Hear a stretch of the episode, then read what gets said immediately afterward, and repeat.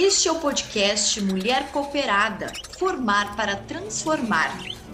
Terceiro de uma série que conta a história de agricultoras familiares e destaca ações e projetos que promovam a visibilidade da mulher no cooperativismo solidário. Hoje a temática abordada é sobre a mulher na agricultura familiar e na construção de alternativas produtivas,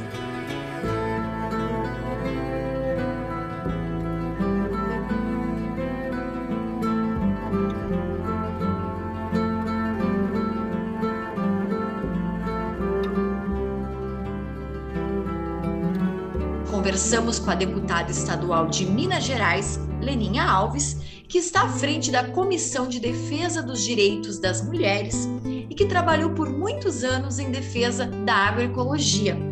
Falamos também com Francisca Eliane Viana, a Neneide, assentada de reforma agrária no Rio Grande do Norte e que dedica sua vida à agricultura agroecológica. Essas são mulheres que fazem a diferença no cooperativismo solidário da agricultura familiar.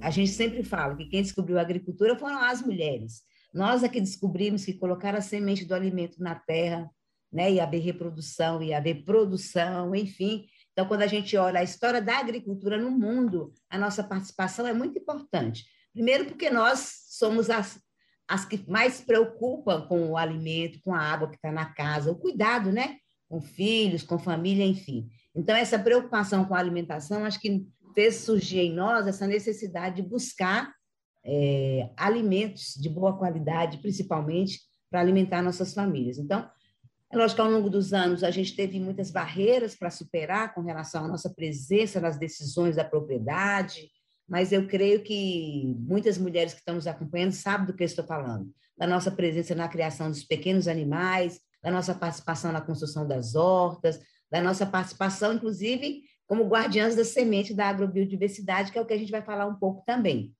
O que, que é essa Casa da Semente e qual que é a importância que tem para a sociedade?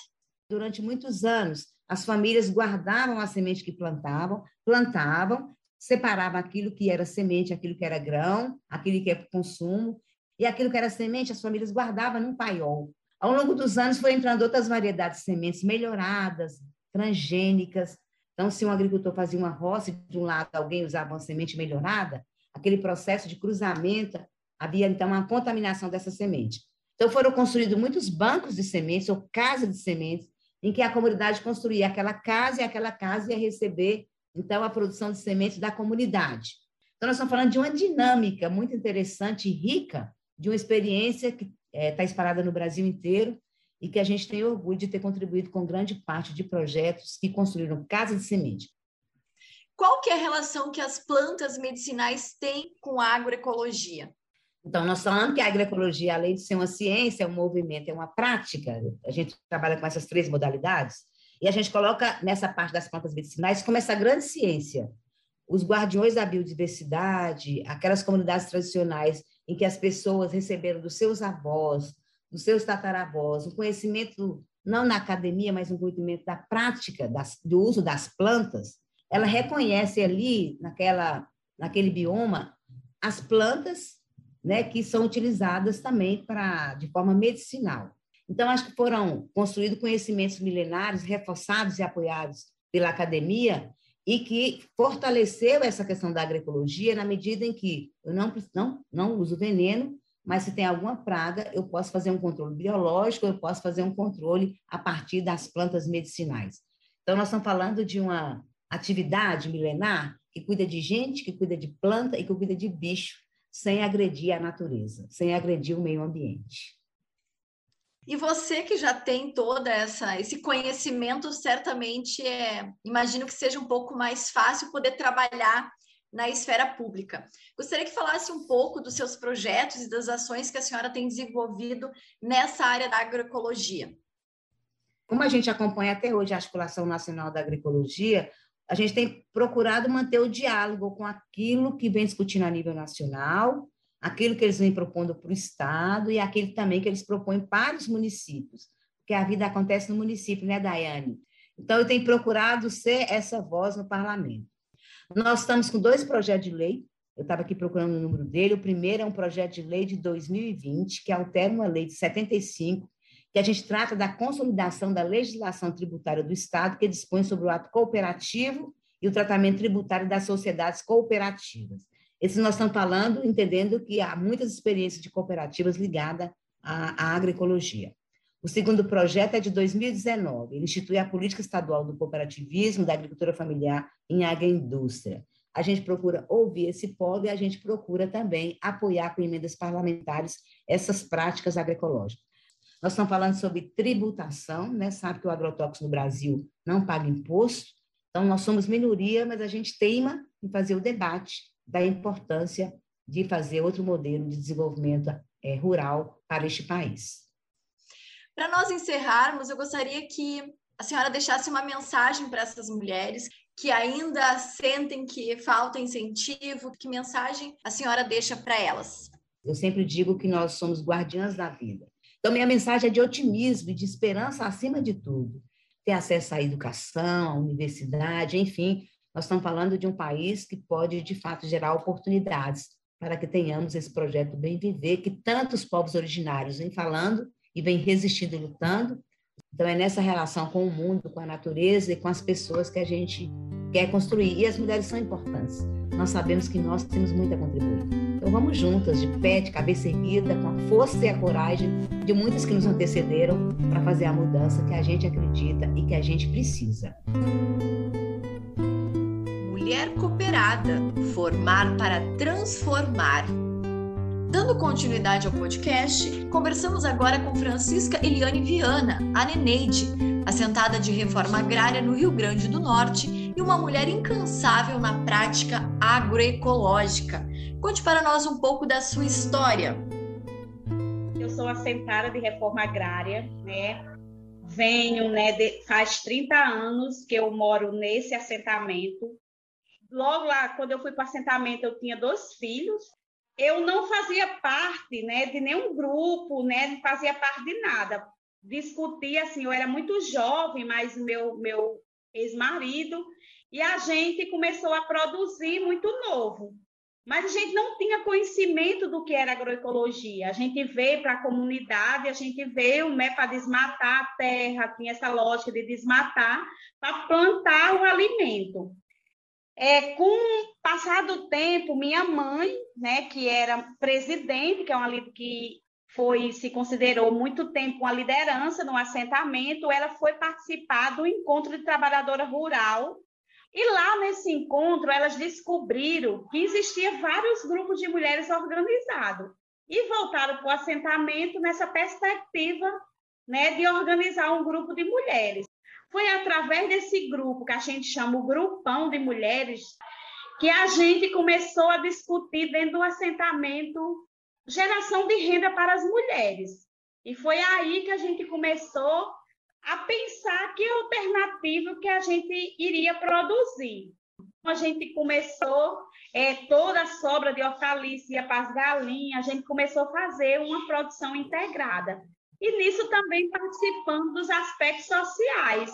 Né? A gente começou a participar da Marcha Mundial de Mulheres, a gente começou a participar da ANA, da Articulação Nacional da Agroecologia, conhecendo outras experiências, que foi aí onde a gente criou a PT, que era a Associação dos Parceiros da Terra, onde consumia as hortaliças que esse grupo de mulheres né, lá do assentamento produziam para a gente ter uma escala de produção maior.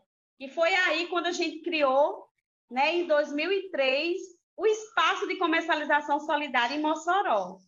E em 2004, a gente cria as feiras agroecológicas nos municípios, porque a gente começava a entender que a gente não queria só um espaço, a gente queria que naqueles municípios pudessem é, consumir produto também agroecológico, produto da economia solidária, produto que tivesse é uma gestão democrática que era as feiras agroecológicas nos municípios que hoje a rede Chique Chique faz parte.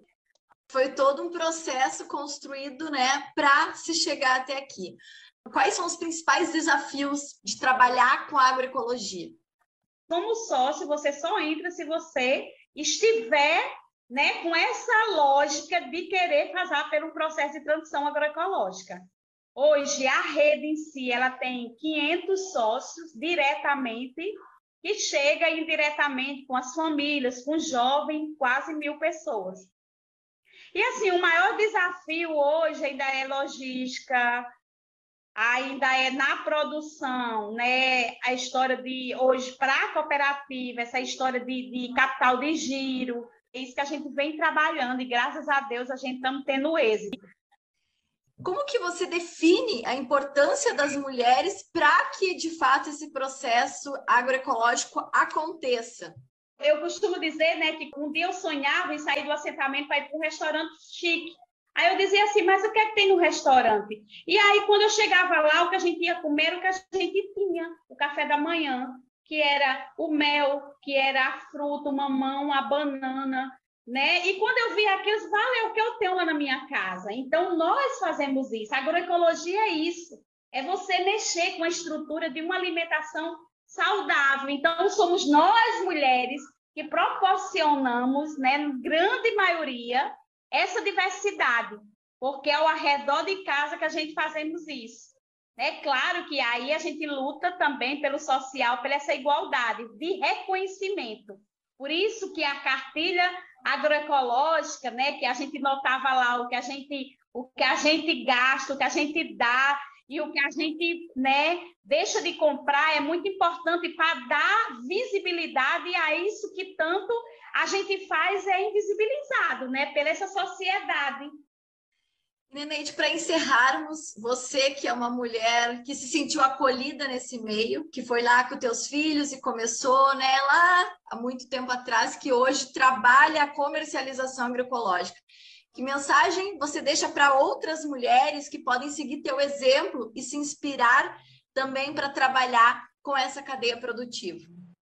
Graças a Deus, tudo que eu sou hoje, tudo, a pessoa que eu sou hoje, eu devo muito ao movimento feminista e o que eu aprendi como mulher por participar desse movimento, porque foram as mulheres que me acolheram e me transformaram politicamente na pessoa que eu sou hoje.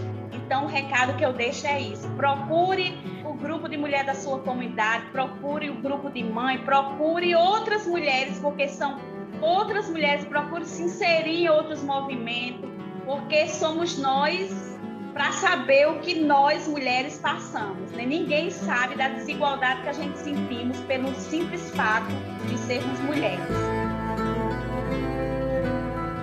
Esse foi o podcast Mulher Cooperada Formar para Transformar, terceiro de uma série que conta a história de agricultoras familiares e destaca ações e projetos que promovam a visibilidade da mulher no cooperativismo solidário. Hoje falamos sobre a mulher na agricultura familiar e na construção de alternativas produtivas. Mulher Cooperada, Formar para Transformar, um programa de formação da Unicafes Nacional, promovido pela Secretaria de Mulheres em parceria com o Trias Brasil. Realizado no formato de EAD, o programa visa fortalecer a rede de mulheres da Unicafes e promover inclusão social, econômica e política no cooperativismo solidário.